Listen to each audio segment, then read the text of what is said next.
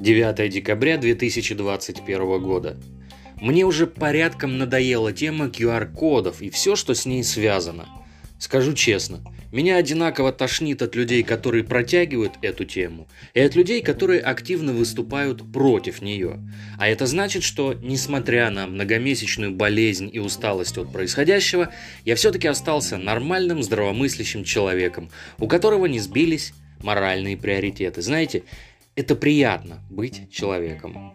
В информационной ленте увидел такое. Специалисты университета префектуры Киото в Японии создали защитную маску, которая светится в случае контакта с частицами коронавируса.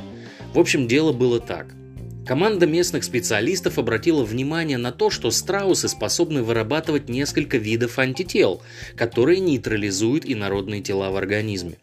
В феврале ученые ввели в организм лабораторных страусов деактивированные частицы COVID-19.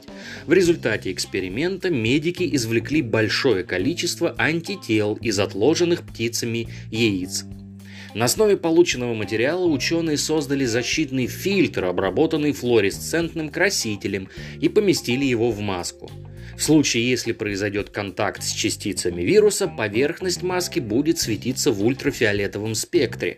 Японские специалисты в течение 10 дней проводили тестирование с 32 инфицированными коронавирусом пациентами – они обнаружили, что все маски, которые носили участники исследования, реагировали на ультрафиолетовое излучение. Затем команда расширила эксперимент до 150 участников. Эксперимент снова подтвердил эффективность маски, причем внезапно выяснилось, что ковидом заражен сам руководитель группы исследователей.